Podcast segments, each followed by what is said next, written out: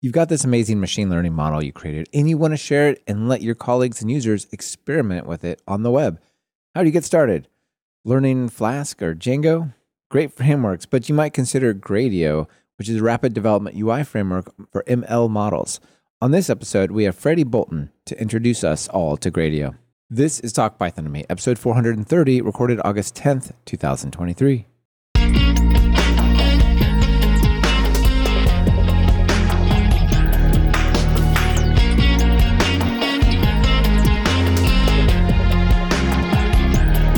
Welcome to Talk Python to Me, a weekly podcast on Python. This is your host, Michael Kennedy. Follow me on Mastodon, where I'm at mkennedy, and follow the podcast using at TalkPython, both on fosstodon.org. Be careful with impersonating accounts on other instances. There are many. Keep up with the show and listen to over seven years of past episodes at talkpython.fm. We've started streaming most of our episodes live on YouTube. Subscribe to our YouTube channel over at talkpython.fm slash YouTube to get notified about upcoming shows and be part of that episode. This episode is brought to you by JetBrains, who encourage you to get work done with PyCharm. Download your free trial of PyCharm Professional at talkpython.fm slash done dash with dash PyCharm. And it's brought to you by Sentry. Don't let those errors go unnoticed. Use Sentry. Get started at talkpython.fm slash Sentry. Freddy, welcome to Talk Python to me. Thanks for having me, Michael. Yeah, it's great to have you here. I think people are going to learn a lot about some machine learning on this episode. And you've got this really cool visual way, this visual tool of working with machine learning projects. And you know, oftentimes people ask me, I'm not really a web developer, but I have some machine learning stuff, or I'm a data scientist and I want to share it with people. How do I do that? So your project might be a, a, good answer to that for some folks, right? Yeah, absolutely. I think yeah, Gradio is built for that use case. I think you can build like lots of complex stuff with Gradio, web apps and stuff, but you could, it's optimized for the ML use case. Like, how do you get like an ML workflow like on the web and share it with people as quickly as possible? That's kind of what Gradio was built for. Awesome. I've got it running on my computer. How do I take it from a notebook to something that other people who are not programmers can use, right? Yeah, exactly.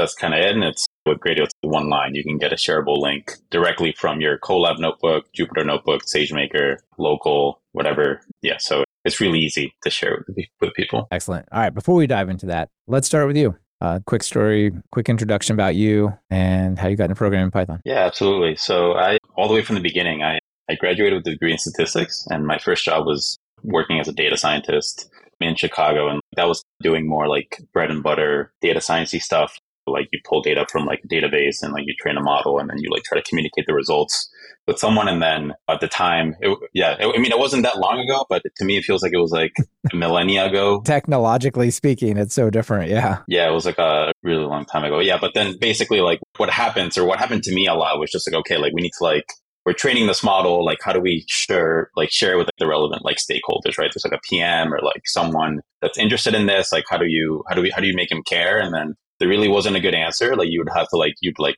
compute like some metrics and then try to explain what they mean, and you like draw like a bar plot or something, and it just wasn't really that useful, right? And I think it, it really was, to be fair, was like a skill gap. I didn't even know how to build like an interactive website to share with people because at the end of the day, what really what people really care about or how to make someone really care about it is they can play with it, right? Because if you show them these plots and these metrics, it's like a machine learning model is like very abstract, right? It's like just this thing that's somewhere else. And then this is like the output of it, but it's not really even like the actual output. It's just like some sort of summary statistics of it, right? But if you give someone like, this is what the model is, and you can let them like manually play with the inputs and see how the outputs change, they get a sense of, well, like what the model is and sure. how it works and, and stuff like that, right? And I think that's where I learned about this problem and why this problem is important. And then ever since then, I've been sort of devoting to devoting myself to working on like open source tools to like make data science like more efficient. And like my my the latest project that I work on is called Gradio, which kind of does this. It basically lets you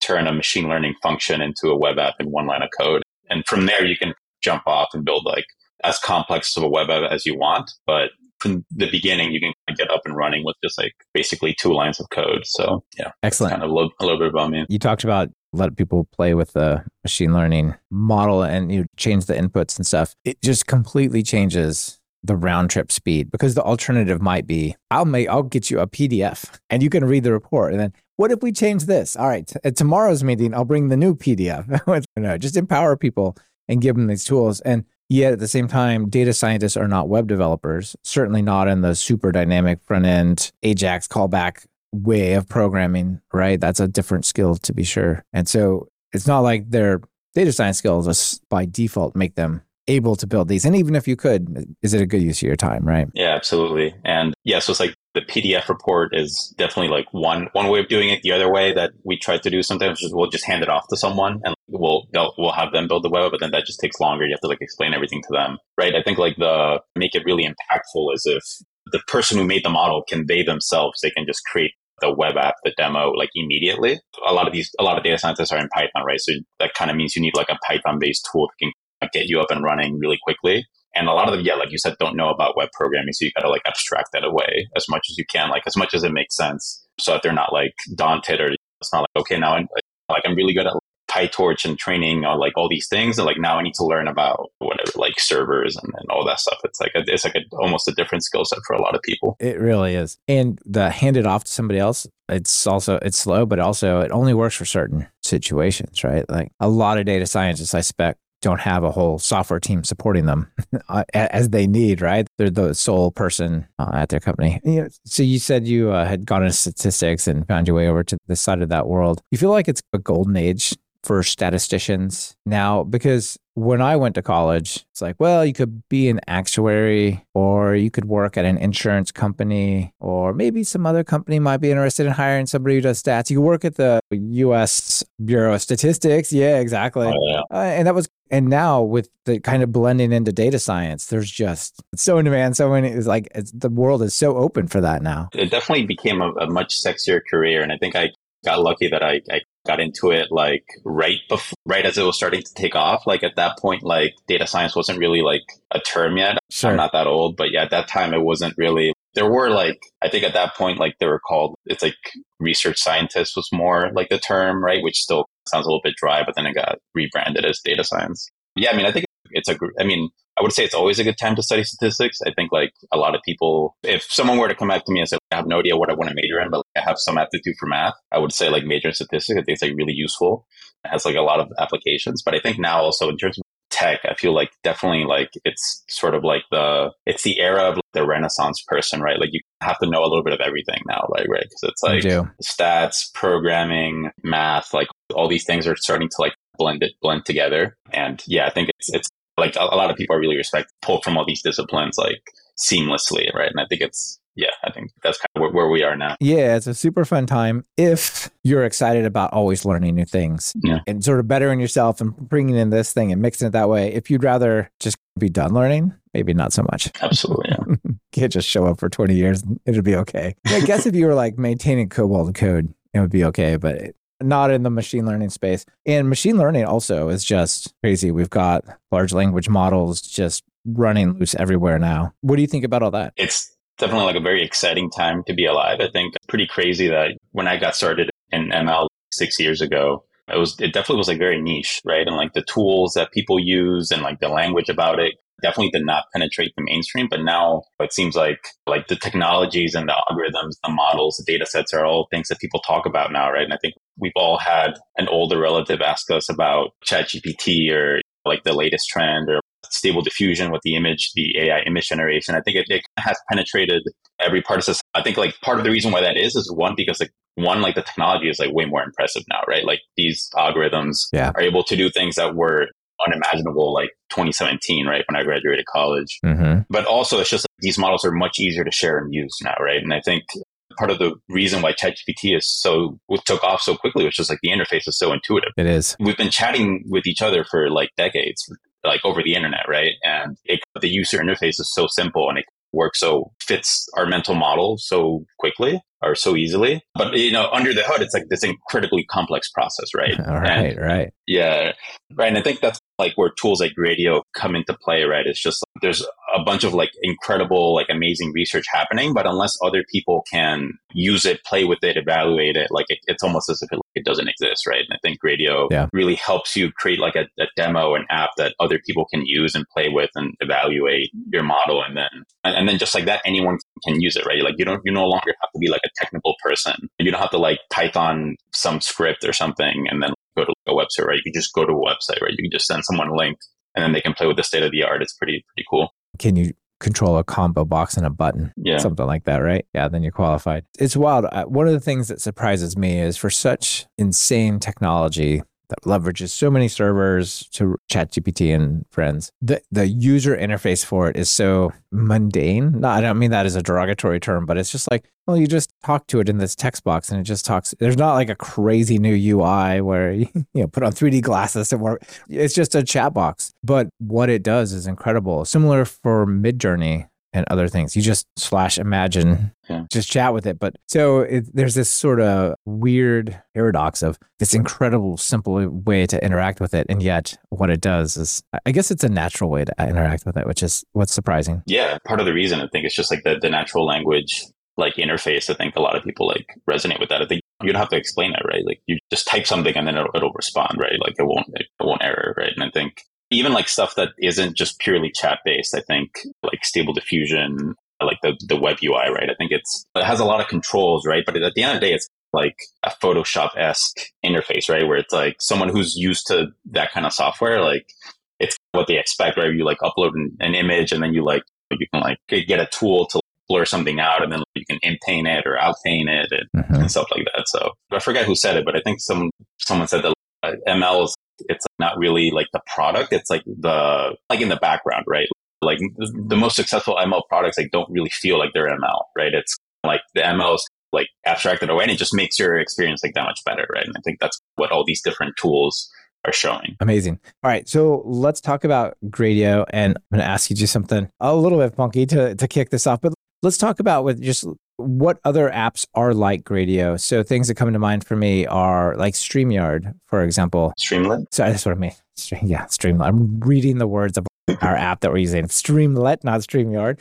Streamlit and other. Just give people a sense of what are the categories of apps that's in the same space, so they can get a mental model for what Gradio is. for sure. Yeah, so I think like Streamlit is a good comparison. Like Plotly Dash, I think is also in the same ecosystem. Shiny, if I think, yeah, I think like the first programming language. Yeah, I just had uh, Joe on to talk about Shiny for Python Yeah, recently. Yeah. they're all definitely in the same ecosystem. If you go to the, the Gradio homepage, gradio.app, you can see some of the, the apps that you can build with Gradio really quickly. Absolutely. Yeah, but that doesn't necessarily limit, like what you see on the landing page is not all that you can build with Gradio. I think it, those are just like the eye catching quick examples, just because, like I said, like Gradio is built to get these kind of examples up and running really quickly, but you can do like of, lots of complex stuff with Gradio. Excellent. Yeah. So we'll let's dive into it. So you've already given a um, bit of a introduction for us. Maybe we could work just start by discussing how you might take. You've got some different types of problems you can solve on your homepage, and it shows you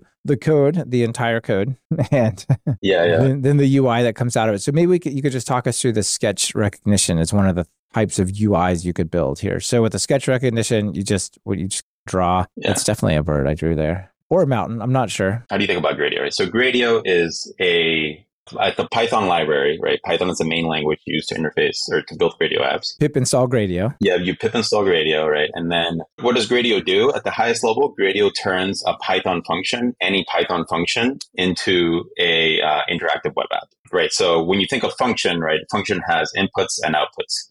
So these inputs correspond, uh, these inputs and outputs correspond to things that will be drawn on the page, right? And, and Gradio comes with a standard set of inputs, right? There's like text boxes, drop downs, number fields, uh, data frames, plots, anything like that, but also like drawing tools like a sketchpad. And then the output, it can be, it can be any of these other components, but it could also be like a label, right? To show like a machine learning prediction. So all you need to do is take, write a plain Python function that takes in a drawing and returns a set of probabilities or confidences. And then Gradio can wrap that in one line of code and turned it into an interactive web app. Like we see here, if you're on, on the YouTube stream, you can see what Michael is doing. There's like a, a sketchpad area and then he can scribble on it and then immediately he'll get a prediction out. Yeah, let's see if I can draw an owl. maybe. Right. So it's like updating. We'll see how I do. I don't know. Yeah, syringe. we got to make the model better, right? it could be a cat. It definitely could be a cat. I can see cat. I can see. I think I got to make my drawing better. But so the idea is you have a regular function that takes the inputs and outputs. There's no UI whatsoever. And there's also no reactive programming. You're not like hooking events where I redraw and it just reruns, right? That's not part of my code I write as a Python person. Right. And then you just say gr.interface, give it the function, and then you say the inputs are, in this case, you say it's just a sketchpad. And so I get this UI that I can draw on that I've been attempting to draw an owl on. Yeah. It probably missing the eyes. I think it's the eyes that are missing. The latter. it's not about testing the underlying model, is it? And then you say the outputs in our label. Now, a lot of UIs, people might think a label is just a non interactive piece of text. But here, there's more of a machine learning label, right? You've got like a cool yeah. horizontal bar graph that has percentages and talks about its guesses. So it's like a machine learning labeled response report. Just a, a machine learning person would, when they see label, they think this, right? They don't think of the standard web like just like a, a text box, right? So, yeah, like la- label four type of thing and, and HTML, yeah. Right. So the, the, that's one of the things that, or one of the ways that kind of Gradio is built for that kind of audience, right? It's like the high level primitives are match that, that mental model. This portion of Talk Python to Me is brought to you by JetBrains and PyCharm. Are you a data scientist or a web developer looking to take your projects to the next level? Well, I have the perfect tool for you PyCharm. PyCharm is a powerful integrated development environment that empowers developers and data scientists like us to write clean and efficient code with ease. Whether you're analyzing complex data sets or building dynamic web applications, PyCharm has got you covered. With its intuitive interface and robust features, you can boost your productivity and bring your ideas to life faster than ever before. For data scientists, PyCharm offers seamless integration with popular libraries like NumPy, Pandas, and Matplotlib. You can explore, visualize, and manipulate data effortlessly, unlocking valuable insights with just a few lines of code. And for us web developers, PyCharm provides a rich set of tools to streamline your workflow. From intelligent code completion to advanced debugging capabilities, PyCharm helps you write clean, scalable code that powers stunning web applications. Plus, PyCharm's support for popular frameworks like Django, FastAPI, and React make it a breeze to build and deploy your web projects. It's time to say goodbye to tedious configuration and hello to rapid development. But wait, there's more. With PyCharm, you get even more advanced features like remote development, database integration, and version control, ensuring your projects stay organized and secure. So whether you're diving into data science or shaping the future of the web, PyCharm is your go-to tool. Join me and try PyCharm today. Just visit talkpython.fm slash done dash with dash PyCharm, links in your show notes, and experience the power of PyCharm firsthand for three months free. PyCharm, it's how I get work done. One thing you mentioned earlier is that there's no like explicit reactivity that you as a programmer have to write. That's definitely true in the gr.interface case. gr.interface like abstracts all that away from you, but Gradio also over. Uh, so this is your simple case. Like I just want just run this function with these inputs and outputs, and I want a real basic variant. Okay. Gradio also offers like a lower level API where you can like explicitly control the, the layout, right? So right now everything is like side by side. You could put them horizontally across columns, rows. You can add components, right? And then you can also be more explicit in saying, okay, when this input changes, run this function, and then that will populate this and, and stuff like that. And you can change these things together. So that makes sense. Maybe it's expensive to it's expensive to generate some portion. You want to cache it as much as possible. Yeah, you just want to be have like more control over like exactly what happens when things change, right? You could Gradio gives you that that control, but for a lot of use cases, you can get you can get really far with gr.interface. And then the other companion piece, which isn't on the landing page because we just released it maybe two weeks ago, is gr.chat interface, right? So you could build like oh, a interesting to an LLM or something. Yeah, you can build a chat UI for yeah, like an LLM just in in one line of code. And I think I can try to maybe find an example of that real quick. Yeah, while you're looking, uh, do you offer any guidance or any opinionated stuff on which LLM to choose, or do you just say it's just a chat interface and you write the code to make it happen? You just write the code to, yeah, just given the message, what's what should the response be? And then that's the interface. Yeah, and then there's some interesting options people might want to pick. Obviously, you could pick OpenAI as and use their API, but there's things like private GPT, which allows you to ask questions about your documents, but 100% private, right? You could just like give it hundreds of docs and, and say, learn these, and we're going to talk to you about it, or something along those lines. There's LangChain, right? Yeah. Which is a pretty interesting option for building these things. Llama, like the new yeah, Llama, Llama 2. the Llama 2. Yeah, so I think in the chat I just posted like a Gradio Llama 2 UI that we can show. It's on Hugging Face, so I think we can talk about the the hosting on Hugging Face as well. Okay. Yeah, so this is the the chat UI. So it's if you were to scroll down a little bit, The UI says chatbot. You can type a message. yeah, I'll ask it what the podcast is. Hey, I'm here to help you. Talk Python is a podcast and community dedicated to helping developers improve their skills, interviewing experts in the field. That's you, Freddy. Resources. Yeah. What do you want to know? under the hood, this is using a Llama 2 70 billion LLM. Nice. I can ask it what the latest episode is. So it gives me a sense how far back it goes. That's about two years old. So, okay, interesting. There you go. Yeah, makes sense. Oh, wait. No, this is not so That's- sure about that. It says, be yeah. I think there's a little bit of a mismatch, but this is really cool. And so you basically plug in whatever LLM you want to into this, and they, they put the, or you put the L, the Llama 2. If you scroll up a little bit in the website, if you like, you see those uh, like three bars. Yeah, the hamburger deal, Oh no, sorry, that's not it. Other hamburger. Where is it? There are three dots, maybe? Oh, I guess maybe because you don't have an account, you can't see the file. Oh, yeah. If you go to files, there, if you go to files and go to app.py, this is the source code of the. Oh, interesting. Okay. If you scroll down, the helper text, and then this is the actual prediction function. It's about 20 lines of code. But if you scroll down, you see the chat interface code. With GR blocks as demo, create a tab, and a batch. Okay. The important thing is that your chat interface is just it's just like a one line way to create a chatbot. It's, it works similarly to the interface case, right? There's just a function in this case that it's an LLM, so it handles like the, the responding to the, each user message, and then you just call that, and then you can call launch, and then you get a UI. Nice. You get like a, a ChatGPT esque UI, and in this case, it's hundred lines of code, but you know, yeah, pretty simple. That is simple. And one of the things that's pretty cool here is section. You hook it to the type you set up is a streaming type versus the the place I type is a batch. And then the function you give it is a generator with yield keyword. So it just as you go through it, it makes choices and sends them back. Pretty advanced interaction for the UI to be to run in like that. That's cool. In order to get streaming, there's no special syntax. You can just use the normal Python yield, and then Gradio knows how to feed that iteratively, hmm feed that to the front end, and then you get like this responsive streaming UI. That's a really good call out. It's just like the Gradio tries to use like the core Python syntax and the core Python data types as much as possible, just to, to make it easy for people to, to get up and running. I just blew through this really quickly here, but basically, from what I can tell, is the amount of code here to actually implement this that is not the just the details of given this text, make the the LLM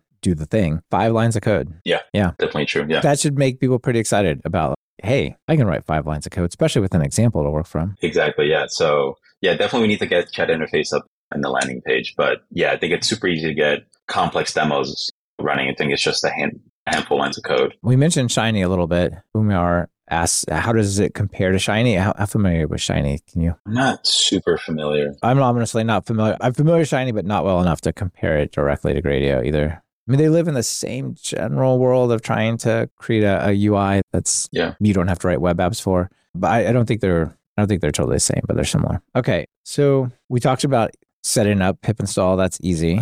You say you can choose from a variety of interface types. These are the widgets that you're talking about, right? You could like in terms of the inputs and the outputs, it, we call them components. But yeah, there's if you, if you go to the docs page, there's about we have about thirty something components. Wow. Okay. Yeah, so code, buttons, data frames, plots, files, pretty much like you name it. And we're adding components all the time. And we're also, one of the things that we're going to work on is letting the community create their own components. So if you have your own particular demo, your own particular web app, and you want to, you want this new component that we don't support, like how do you, we're working to make it easy for you to do that without having to merge something into Gradio upstream, right? And then other people can play with it. So we're working on that as well. But for the time being, it's yeah about these like thirty something components, and then yeah you can mix and match them however you want. You've got quite a bit of them. Many of them I pe- expect people would imagine. So you've got button. Yeah. Let's see, you've got data frame, which is pretty cool, and uh, then the- the gallery plots. image, the plots like the line plot, scatter plot. Those are all pretty cool. But you've also got things like audio.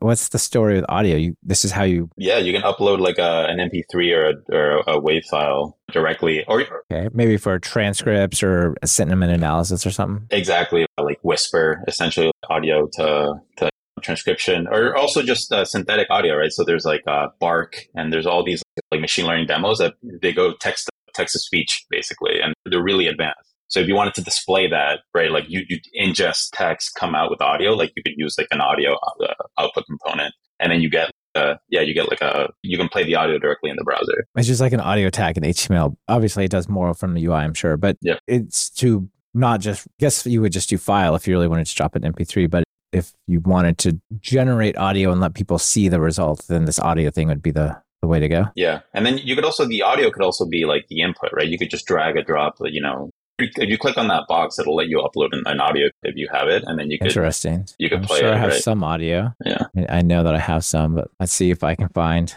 something to upload here. Here, I'll upload a sponsor.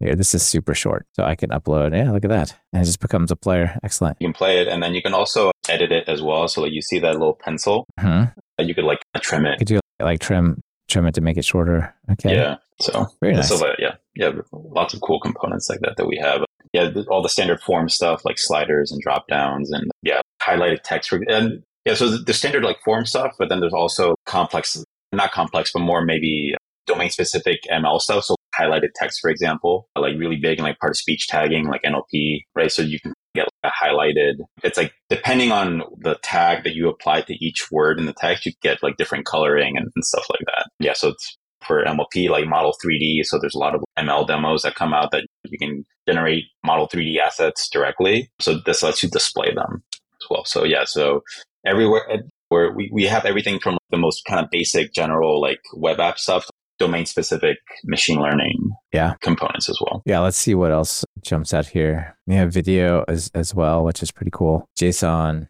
Yeah, there's a lot of what you can type in. JSON, I guess it probably validates it and auto formats it something rather than just plain text. Yeah, when you return the JSON, it yeah highlights it for you. You can copy it directly as well. So Okay, so when we were talking about the Gradio dot interface, it had well, here's an input and here's an output, plural. So could you have, if I say there's a sketch pad and a text box yeah, as the input, and then the outputs are, are I don't know, three other things, and Yeah, that's yeah, that's a really good observation. Yeah, so you can have more than one input, more than one output for sure, right? So if you go to the, I think the time series forecasting demo, I think that one has two inputs, that's also right? on So the you can- homepage. Yeah, yeah, also on the homepage, right? So you can pick I see. it's like a toy example, like forecasting Pi installs, but you could pick here has two two inputs, right? Like the time horizon and the, the library itself. Both of them are, are drop downs, right? And then Right. when either updates, the plot updates, right? So there's also like how you can do plotting in, in Gradio. Mhm. And then also this is interesting. This is this demo is built with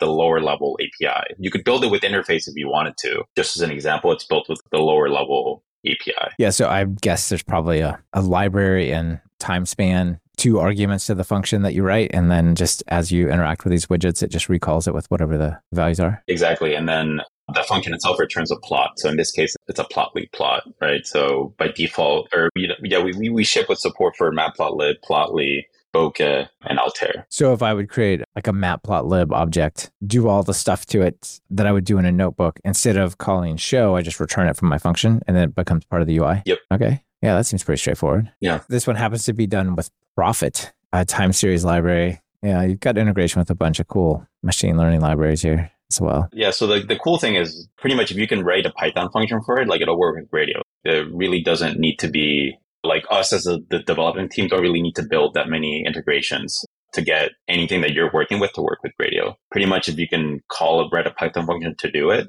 and we have the supported output types and stuff like that, you can you can display it with, with Gradio. Nice. Yeah. So yeah, there, there, uh, there's a couple demos, for example, like connecting to like databases and stuff. You can connect to S3 if you wanted to, right? Like you're not, Oh, interesting. I don't know exactly where they are now, but yeah, It's got to be one. This Yeah. looks like it might be one potentially. Yeah. I'll click. I'll find some S3 stuff. Here's there's got to be some in here somewhere. Yeah, very cool. So one of the things people may be wondering, and the fact that I don't see a pricing up at the top, it might be a big hint here.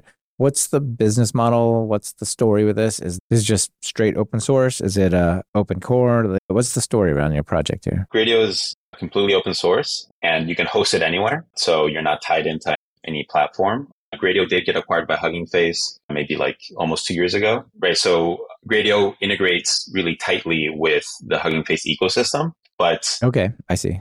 those integrations are, are normally free, right? So for example, you could host Gradio demos on on the Hugging Face Spaces or something. Yeah, on Hugging Face Spaces, right? And then if, if you if your demo needs special like hardware or stuff like that, like you you could pay Hugging Face to provision that for you. Sure. But you're, you're not paying for the Gradio. You could use whatever you want on Hugging Face Spaces now, right? It's not it doesn't Excellent. have Gradio. Yeah, yeah. So it's freely available. So it's completely open source with uh, kind of a Gradio as a service via Hugging Space, Hugging Face, Hugging Face, yeah, yeah, uh, on their spaces. Say that fast a bunch of times.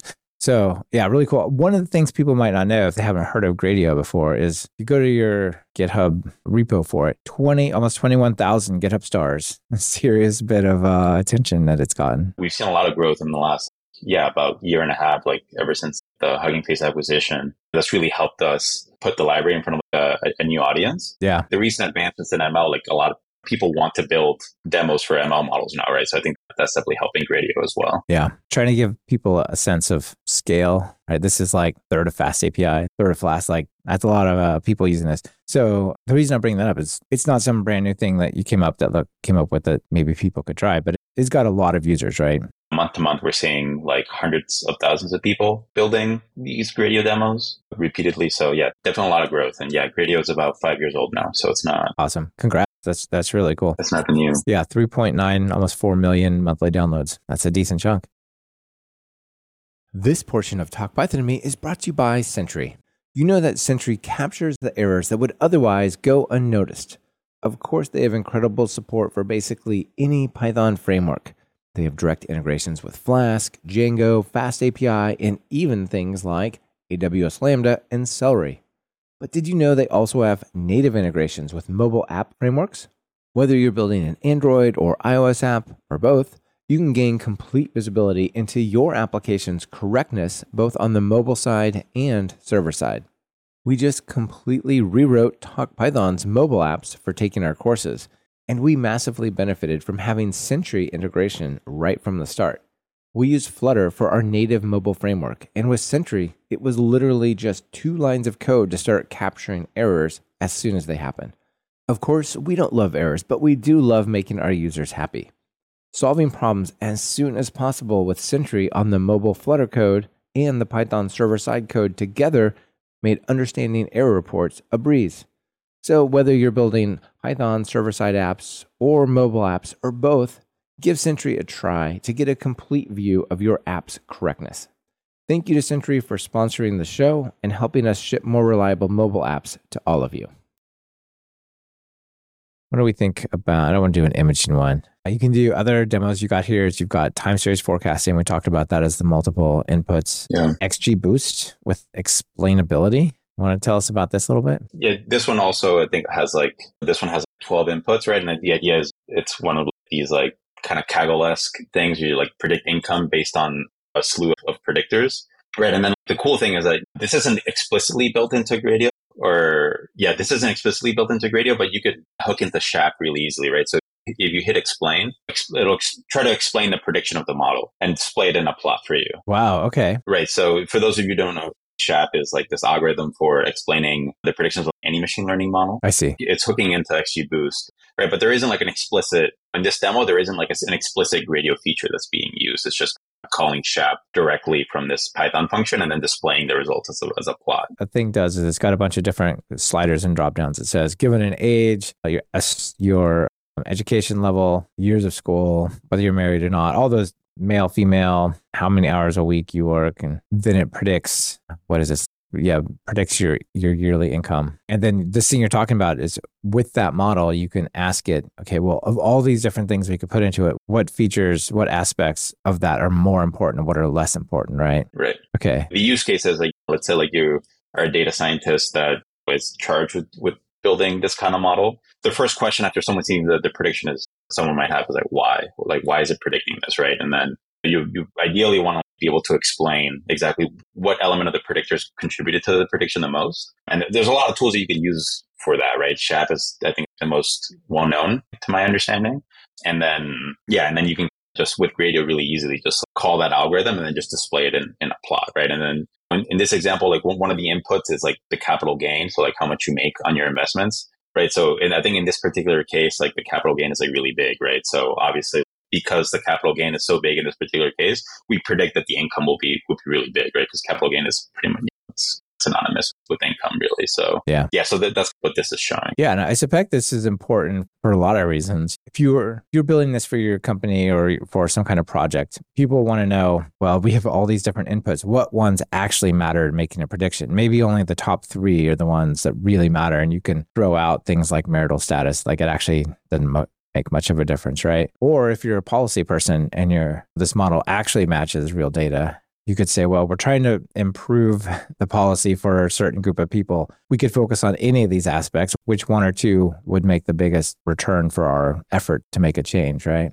A lot, there's a lot of cool stuff that comes out of this, I think. Absolutely. And then you as a developer, I think it's as like the data scientist, right? It's really easy to make this kind of thing, right? This is like a gr.interface, I believe, right? So this is just one line of code to to build this. So yeah, that's okay. Not gr.interface. This is the other API that we can talk about now is called Blocks. Yeah, tell us about that. It's it's cool. Yeah, the, the way that it works is that you declaratively define your UI, right? So it's like this input is going to go in this column, and you can say, well, this input is like a, a drop down, for example, right? So in this example, there's lots of drop down components, lots of sliders for the age and, and stuff like that. And then you define all these components, and then you can define the reactivity separately. So if you were to scroll down, there should be like a button dot click, right? So whenever the predict button gets clicked, yeah, so you call this function with these inputs and then return this one thing. Yeah. So that that's like the model, right? Like right now, it looks like a lot of code just because there's a lot of like inputs and stuff, but at the end of the day, it's like pretty simple. You're just defining a UI and then you define like what happens when, and then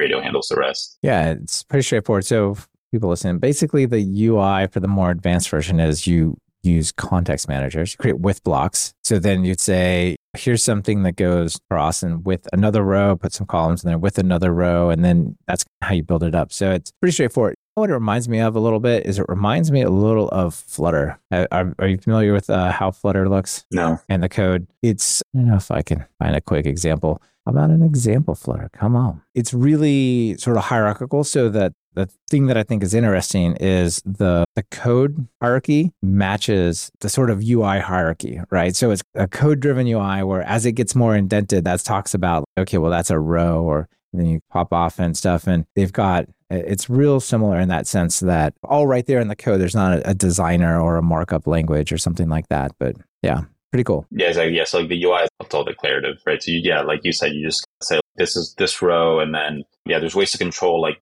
the relative width of each of these columns, for example. Mm. So if you wanted that, you, you could. And then another thing I saw, I can't remember which demo it is, so I'm not going to pull it up, but I saw that there's there's a way to pass like CSS and styling over as well. Is that right? That was maybe the very first thing. There's a Python API for like defining the theme, right? So like every UI element has certain CSS variables and you can control their value via like the values of this Python class that you then pass to your Gradio instance. But at the same time, you, there's like a top level CSS parameter that you could do whatever you want in that case, right? You don't have to use like the Python API if, if you don't want to. If there's something different that you want to change, you can change these CSS variables. You're saying I could do something in Python. I could say, well, the style is button border width is three and the color of the border is is blue. But if I just want to have arbitrary CSS, I can just go, here's your arbitrary CSS string. Go with that. You could pass it a, a, file and then it'll, we'll read that file and then use that CSS in the demo. Yeah. And then with that, you can also add IDs to each of the UI elements. And then you could write your CSS to target the IDs that, that you add, right? So let's say you only wanted to modify like one button, you could, you could do it that way. Right. You want to control one of the plots or something. I guess if you're writing arbitrary code to return things like matplotlib plots, do things like the xkcd matplotlib. Oh, yeah, for sure. Right. Like you could control yeah joking, but it's also awesome. There's an XKCD Gradio theme, right? So you mean, let me show you this. Oh, there is? Yes. Okay. Well, that takes it to another level. That's pretty excellent. That's the cool thing about the theming is that it's shareable, right? So someone built this XKCD theme. Wow, it's amazing. Anyone can use this in their Gradio demo, right? All you have to do is pass theme equals gstaff slash xkcd, and then your demo will look like the xkcd theme. It's so good. I love it. Oh my gosh. This is Yeah. Yeah, completely community driven. Yeah, well done to whoever did this one. That's really cool. It goes beyond the plot, right? you could for sure return a plot in the xkcd theme, but you could also have the whole demo in the xkcd theme. I often pull this example up, this theme, this XKCD thing for Matplotlib because it's fun. But also, I think there's genuine value in putting together something that looks like this because if you show this to decision makers, bosses, managers, types, and they see that they look at the, something that looks like it's working and they're like, oh, well, we're done then. No, we have two months more of work. We're not done. But I click the button, it's giving me answers. We're really not done. It's, it's not scalable. It's not this. It's not that, right? It's only an estimate. Just an XKCD front end on it. You're like, look, you see it's not done. It's just, it's got squiggly lines. It's hand drawn. it's clearly a prototype. You're like, oh, yeah, okay. But, but I could see where this is going. I think actually, psychologically, it may have a big impact, even though it's silly. Yeah, it's a super interesting point. Never thought about it that way. But yeah, I mean, I think it, it definitely gives it a little bit more sketch vibe. Like this is like in the Yeah, like a wireframe vibe. Yeah, yeah, yeah, wireframe, like straight from the workshop. exactly. Yeah, that's what I was thinking because I presented projects to various stakeholders when I used to do that kind of stuff. And they'd be like, oh, well, that looks like it's done. No, we're going to need some time because it's really not done.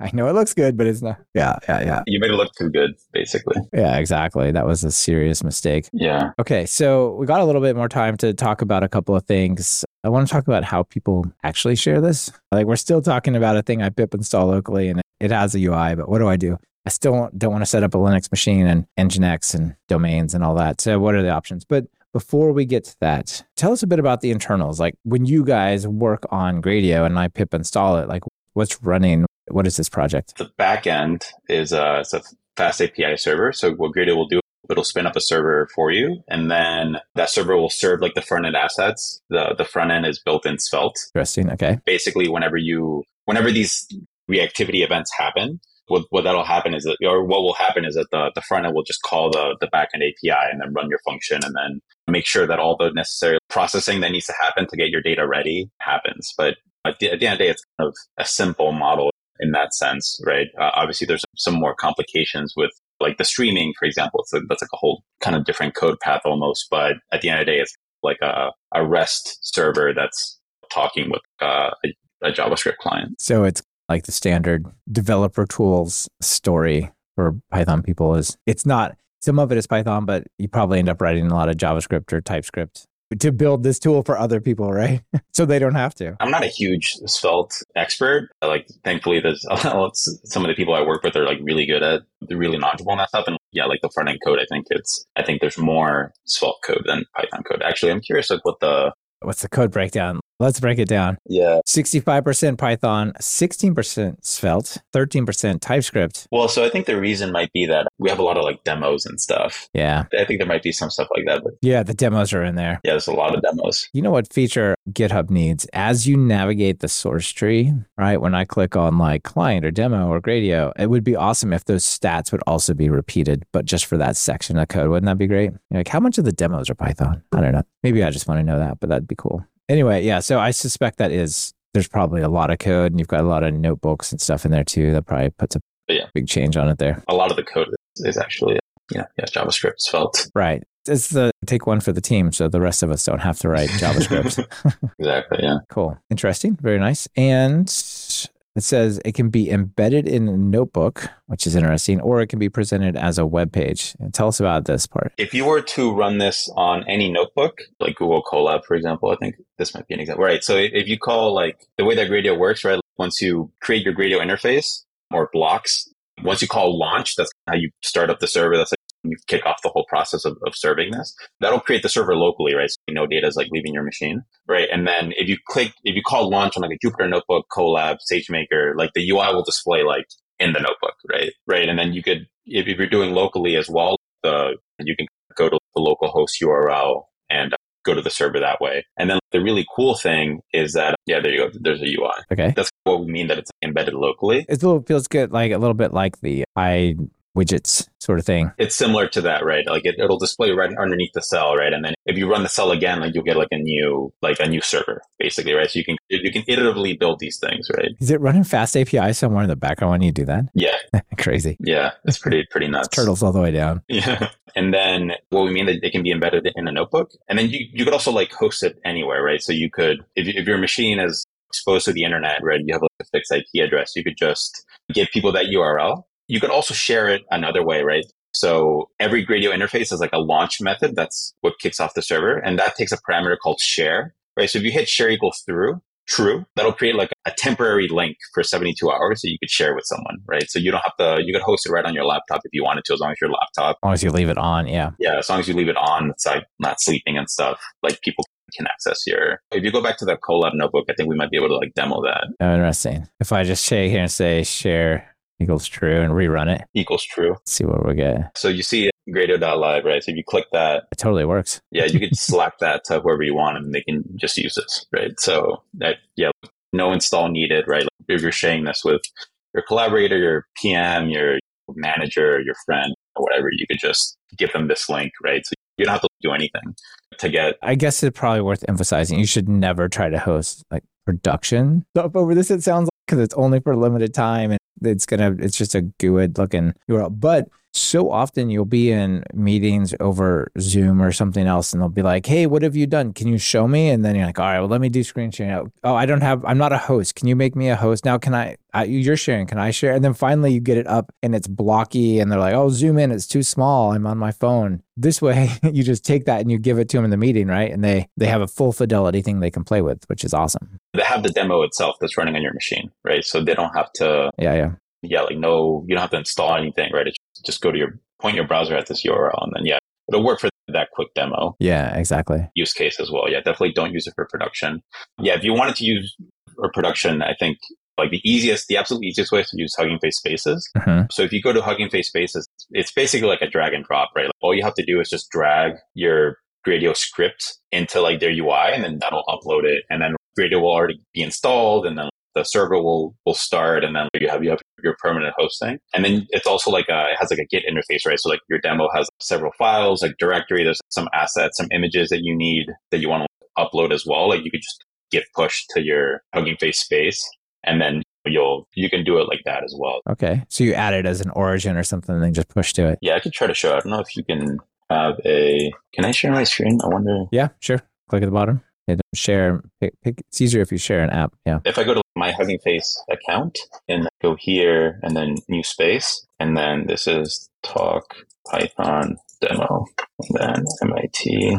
Oh yeah. We can do whatever we want with this. Right. So you could, right, you could host Streamlit Gradio, Docker, yeah, anything you want. Right. So for free, very generous free tier, you have two CPUs. That is a generous free tier. Two CPU, 16 gigs. Yeah, that is good. The only caveat is that this will go to sleep after 72 hours if no one uses it. Right. So, but you, you could also upgrade you have a machine learning model, you need GPU, you pay for the GPU per hour. And then, yeah, you can set public or private and then you just create space. And then, yeah, this is how the Git interface remote works, right? So you could just git clone Got it. this and then add your code and then just get push. Or you could just copy this, Chop, copy the code and just paste it into a file. Yeah. add file, create new file. It does feel a very Git, right? It even has the similar look and feel of like when you go to Git and you say add new file. Yeah. True. A perfect commit message. No, no comment, just blank. I love it. Yeah. And then So over here, they run in Docker containers or Kubernetes or something like that. the Docker container, right? So what this is doing, it's that it's, it has like a pre-configured Gradio Docker image, right? That comes with, uh, there we go, it already built, but it, it comes with Gradio and like a bunch of standard like data science libraries. And then you, uh, right. And then it'll, and then it, it adds your code to the container and then it starts a container, right? But you could also just use your own Docker file if you wanted to. Okay. You can host whatever you want, right? So here, Yeah, you got to put your name in a present. Wow, look at that. hello, Michael. Yeah. In the time that we've been talking about this, you've created a, a space and host, created a new UI and hosted it. That's that's pretty ridiculous. Yeah. And then you could just share this. Share the URL or whatever. Yeah. Yeah. You could just share the URL with them and then they have like a, a machine learning app that they could share. They could use with, with, they could share with anyone and it'll stay up. It's just Git, right? So if you, if you have Git locally, if you know how to use Git, you can very seamlessly use push to the Hugging Face platform. There's no, no special magic. What if I'm not a hugger?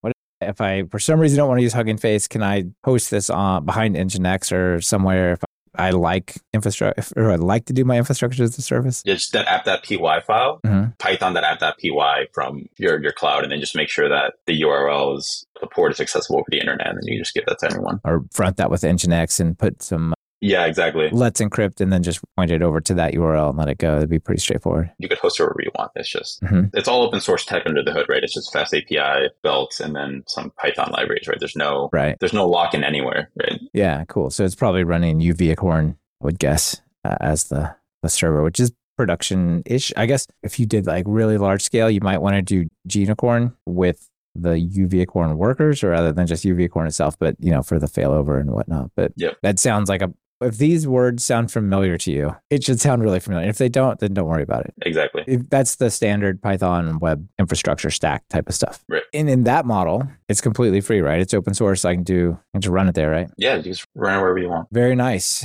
Well, Freddy, let's wrap up our conversation, get a little short on time with just where things are going. We talked about where we are, where it came from, where are we going? Thanks for that. So I think like where we are, so I think we're trying to get Gradio into like as many platforms as possible, right? So and like as, many kind of like deployment modes as possible. So one of the, the cool projects that we're working on is Gradio Wasm, right? So like running Gradio entirely in the browser. Wow, okay. So yeah, so that's it's not ready, it's not released yet, but it's it's something that we're actively working on, right? So you can yeah, so if, if you want to just build your machine learning demo running everything directly in the browser, right? There's like the the ML for the web space is growing a lot. It's advancing really quickly. Like we're getting ready, we're getting ready for that. So what's that look like in terms of foundations? Is that iodide? Is that PyScript? Is that something else? It's using Pyodide right now. Okay. Yeah, so yeah, that that's how Yeah, that's a pretty good choice because one of the selling points of Pyodide, not just that it has Python in the browser, but that it has the ability, it has a bunch of the machine learning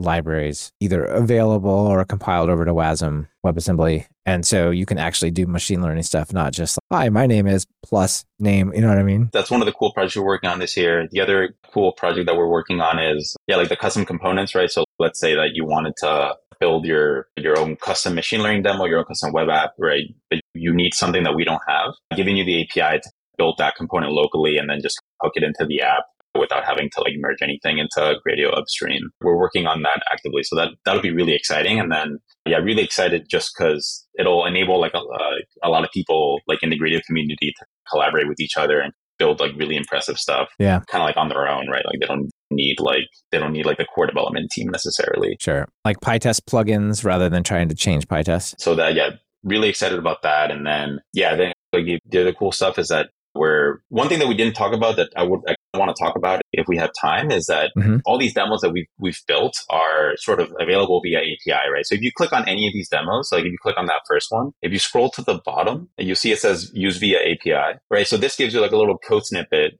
as to how you can call this demo from Python or JavaScript. Okay. What does that mean, right? That means that basically all these ML apps that are available on Hugging Face or just anywhere on the internet, like they now become like building blocks that you can use in your own workflow, right? So, and th- actually, this demo itself, it's I'm familiar with it. It's actually really cool because it's, it's calling two other Gradio demos via API, right? So this is an example of someone building their Gradio app by calling other Gradio apps. Wow. Okay. We're creating this ecosystem where It's like Gradio microservices. Exactly right. So it's like all these Gradio apps or building blocks that you can then connect together via API. Mhm. And that's really cool, right? Because like it, it basically means that machine learning is available. Like you don't need to use the GUI to get state of the art, uh, state of the art machine learning, right? You could like use an API, and that means that you could put these models like pretty much anywhere, right? So like one of the cool things that we launched two weeks ago, I believe, or like a week and a half ago, is that you can deploy like a, a Gradio chatbot to Discord, like just one line of code, right? So if you let's say if you have a Gradio app that talks with OpenAI, like GPT-3 or Llama or any of these like open source LLMs, if you can build a Gradio app for it, you can like seamlessly hook it into your Discord server, right? So then that's all built via this like API functionality, right? So this is something like Okay. Yeah. Cool. I'm personally like super excited about it.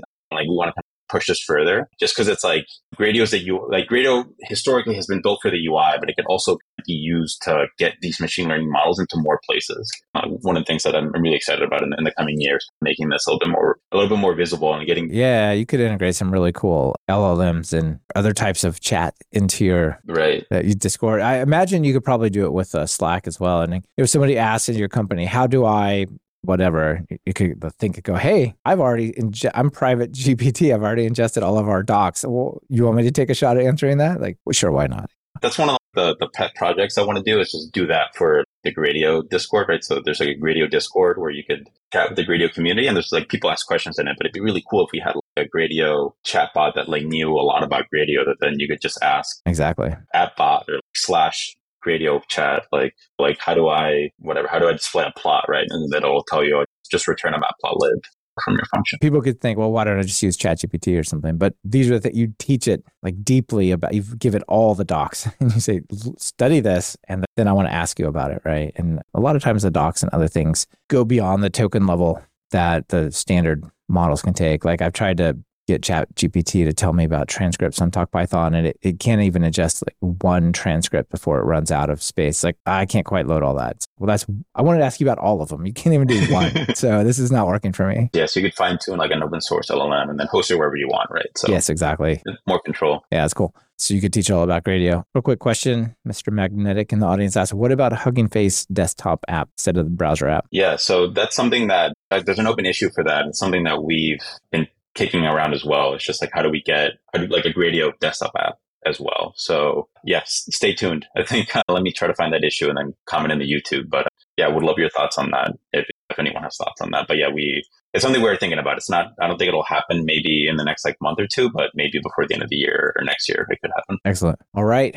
Well, I think that pretty well covers it. It's a super exciting project. So good luck with it. I mean, already you've had a lot of luck with it, so you don't need my wishes, but further good luck on that. And yeah, before we get out of here, let me ask you a final question here. If you're, I always ask, like to ask the guests like some cool PyPI project they've run across that's been really awesome. It, maybe not super popular, but has made a difference. Or you've, wow, how did I not know about this? Any come to mind for you? Python project? Yeah, yeah.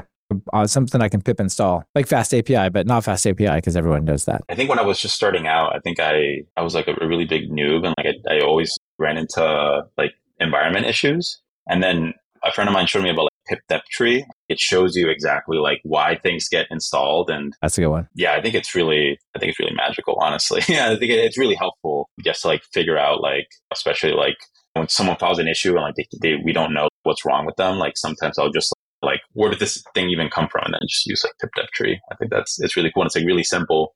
But yeah, I think it definitely has saved me a couple hours of time. So it's cool. I've used it for my own stuff. I hadn't thought about using it for tech support. But yeah, of course, because then people run into problems because their environments are screwed up and they say they have a thing or they don't, or they say they have a version of a thing, but they don't.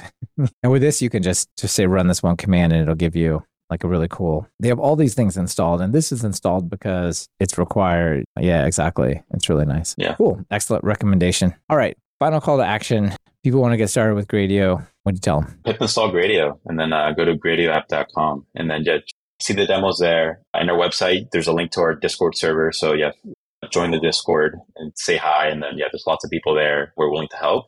And then uh, yeah, never hesitate to file an issue. What's really cool about this is like seeing the, the demos that people build and like people build stuff that I frankly push the limits of what I thought people could build with, with Gradio. And it's really cool seeing that. Yeah, that's awesome. Don't be afraid to, or don't hesitate to build really cool stuff with Gradio and think, well, we're really good about amplifying that. So if you have something really cool, just like tag the Gradio Twitter account or reach out to us on Discord or something. We'll amplify it for you. Cool. Well, excellent project. And thank you for being on the show. Thank you for having me, Michael. I had a lot of fun. Yeah, same. This has been another episode of Talk Python to Me. Thank you to our sponsors. Be sure to check out what they're offering. It really helps support the show. The folks over at JetBrains encourage you to get work done with PyCharm. PyCharm Professional understands complex projects across multiple languages and technologies so you can stay productive while you're writing Python code and other code like HTML or SQL. Download your free trial at talkpython.fm slash done with PyCharm. Take some stress out of your life. Get notified immediately about errors and performance issues in your web or mobile applications with Sentry. Just visit talkpython.fm slash Sentry and get started for free. And be sure to use the promo code TALKPython, all one word. Want to level up your Python? We have one of the largest catalogs of Python video courses over at TalkPython. Our content ranges from true beginners to deeply advanced topics like memory and async. And best of all, there's not a subscription in sight. Check it out for yourself at training.talkpython.fm. Be sure to subscribe to the show. Open your favorite podcast app and search for Python. We should be right at the top. You can also find the iTunes feed at slash iTunes, the Google Play feed at slash play, and the direct RSS feed at slash RSS on talkpython.fm. We're live streaming most of our recordings these days. If you want to be part of the show and have your comments featured on the air, be sure to subscribe to our YouTube channel at talkpython.fm slash YouTube. This is your host, Michael Kennedy. Thanks so much for listening. I really appreciate it. Now get out there and write some Python code.